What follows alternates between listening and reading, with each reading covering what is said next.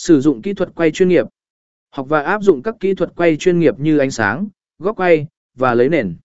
Điều này giúp tạo ra các hình ảnh chất lượng cao và thu hút sự chú ý của người xem. Sử dụng chỉ bột để tránh việc video bị rung và tối ưu hóa ổn định của hình ảnh. 400 sóc M thanh. M thanh là một yếu tố quan trọng trong việc tạo ra video chất lượng.